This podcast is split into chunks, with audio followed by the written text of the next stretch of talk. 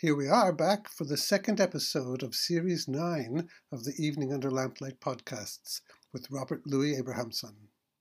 Last time we introduced Ovid's Metamorphoses and looked at the beginnings, the creation or formation of the world, the four ages of human life, and then the first example of human behavior, the wicked, irreverent Lycaon, who was then transformed into a wolf, becoming in fact what he had been all along in his behavior, a vicious, bloodthirsty predator.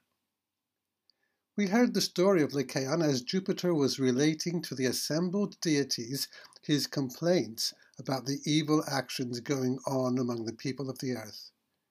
We join him now as he picks up after Lycaon's story. Punishing Lycaon wasn't enough, Jupiter tells the assembled deities. He wants to wipe out the entire world. One house has fallen, he says, but there are more houses that should come down. When he finishes speaking, many of the assembled crowd loudly voice their support. Yes, exterminate the brutes. And others sit silent, a kind of silent approval. But, but there are reservations.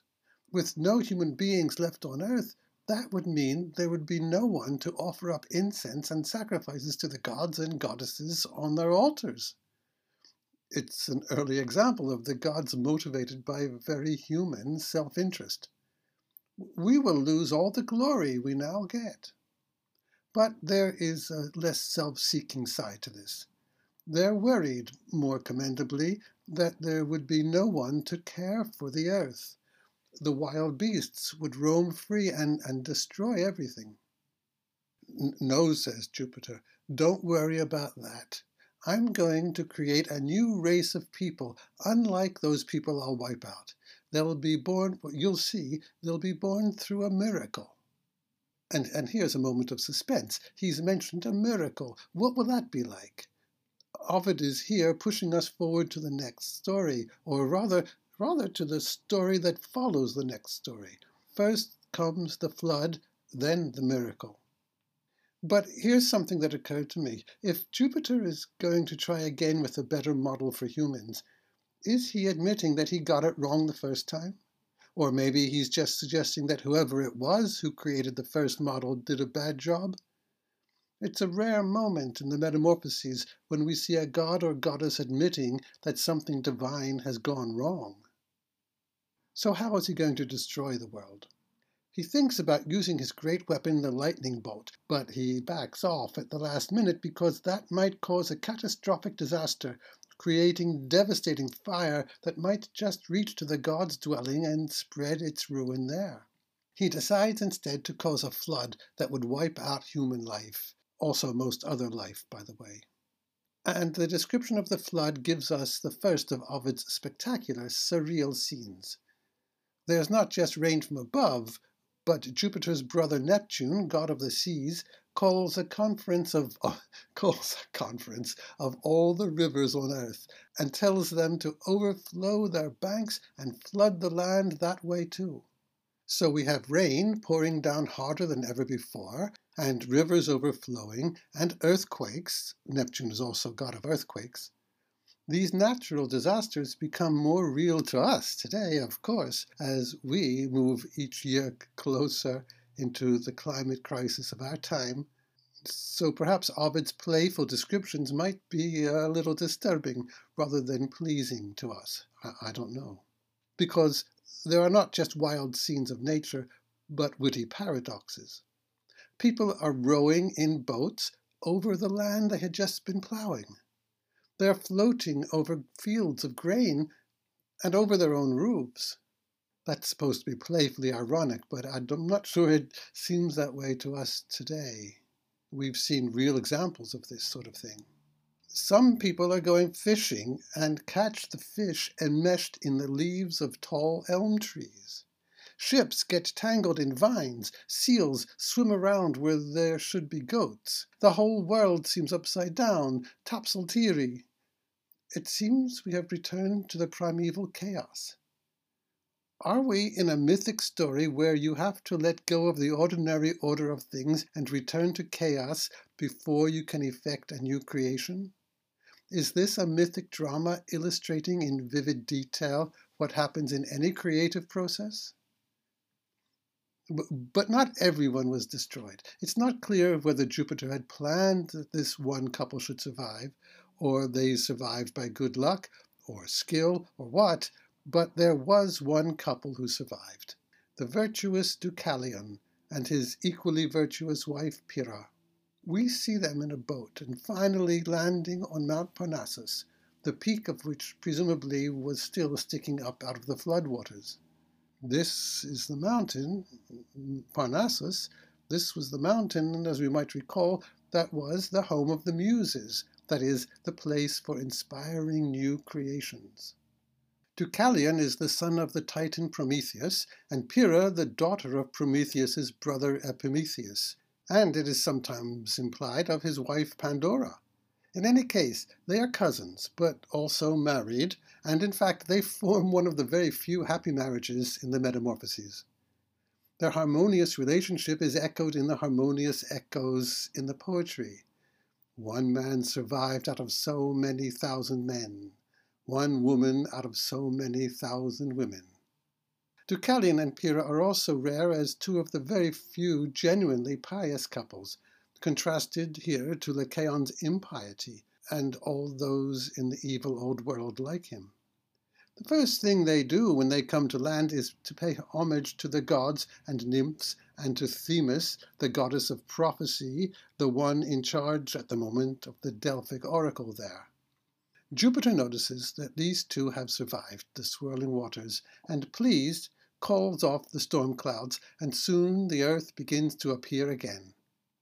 Neptune also calls off his troops and instructs his henchman Triton to give the appropriate blasts on the shell he uses as a horn and to order a kind of military retreat, all the waters returning to their proper course.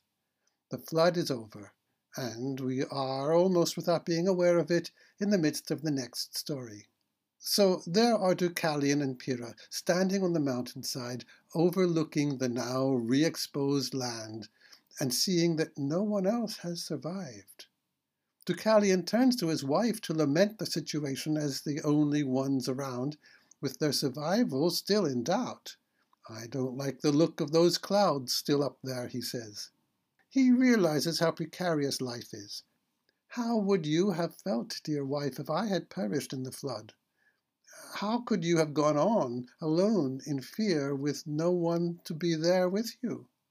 I know that if it were you who perished, I would have thrown myself into the water to drown with you. What are we going to do? We're the only ones left, like little exhibitions of what humanity was like, patterns for people to emulate if there are any people around to do this. It's the will of the gods. So what do they do next? Well, first they sit for a while weeping, but then decide, pious people that they are, to turn to prayer, specifically to Themis, the goddess of the oracle. Maybe she could tell them what to do next. They go through the rituals to purify themselves, sprinkling water over their heads and clothes, and then proceed to the oracle. They find it covered in moss and the sacred fires no longer lit. Well, of course, they'd been covered in water. Well, then, at the steps of the temple, they prostrate themselves, kiss the stones, and pray together for counsel from the goddess.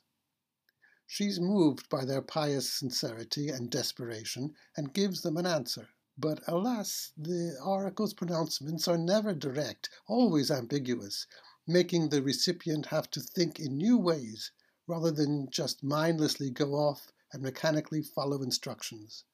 She tells the couple to leave the temple, cover their heads, and loosen their belts, and then throw the bones of their great mother behind their backs. The two of them sort of stand there in amazed silence. Pyrrha is the first to speak. No, I'm sorry, I'm not going to desecrate my mother's bones. Please forgive me, but I couldn't do this to my mother's ghost. So that's that. And now they're no further forward. Or, or wait, maybe the oracle means something else.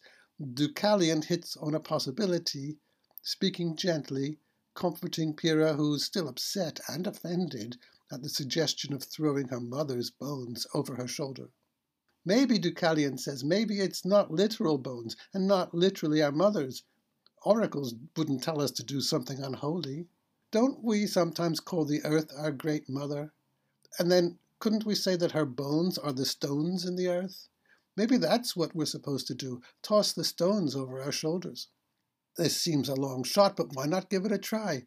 It wouldn't hurt. Or as Ovid says in Latin, quid temptare nocebit, what would it hurt to try? So, okay, they, they cover their heads, untie their robes, and still not really expecting anything to happen, they throw some stones over behind them. It's not specified what kind of stones these were. Small stones you could hold in the palm of your hand, or big rocks you need two hands to lift up. No, we don't know, but it doesn't really matter. What matters is that we are now at another moment of metamorphosis, of transformation. For as the stones hit the ground, they begin to change. First, they become softer, then they change shape and grow larger, becoming less rigid, less stony than stones. And soon their changing shapes begin to look more and more like human beings, but not quite, sort of like statues, just roughly formed, no finishing touches yet. That's a marvel, the miracle Jupiter had promised. But Ovid goes further and offers a sort of anatomically correct account. The damp, muddy surface of the stones turned to flesh, the solid rockiness became bones, the veins in the rock became human veins, the stones that Deucalion threw behind him became men, the ones Pyrrha tossed behind became women. Well, that's neat. And thus the promised new race of humans has come into being. We have here what is called an etiological myth, that is, a story about the origin of things. Lycaon story could be an etiological story of the origin of wolves. And here? Well, this is a myth about human hardihood. Ovid says that this story explains why we are such hardy people. We work hard. We can endure a lot of hardship without falling apart. And now we know why. We all came from the stones of the earth by the goddess's command. So we now have the human race regenerated. What about the other living forms? Ovid now gives us a scientific picture, or rather what might have passed as a scientific explanation in Ovid's time. Various creatures appear by spontaneous generation. The humidity and the warmth of the earth work together to produce new creatures. It's the principle of the discors concordia, or the harmony of discordant things, the unity of diverse things, in this case the heat and moisture. Out of a discors concordia, all manner of things can arise. All the animals we know now, for instance, but also an assortment of monsters, deformed or otherwise weird and threatening creatures. Now, one of the worst of these monsters was the python, a huge dragon like thing spreading its filth all across the mountainside until it was slain by the arrows of Apollo. It took a thousand arrows to do this job, and it was the first time Apollo used his weapons in anger, having previously shot arrows only for hunting. L- let's leave aside the question of why a god needs to kill a deer for food. Killing the python was a valiant deed, and Apollo, seeking glory like all the classical heroes, determined to celebrate his mighty deed by instituting the Pythian Games, a series of athletic competitions like the modern Olympics, held every four years. And the winner would be crowned with oak leaves. Any Roman would know that they should have been crowned with a laurel wreath, but the laurel tree had not yet appeared. That will be the etiological point of the story that follows, which we'll consider in the next podcast. See you there.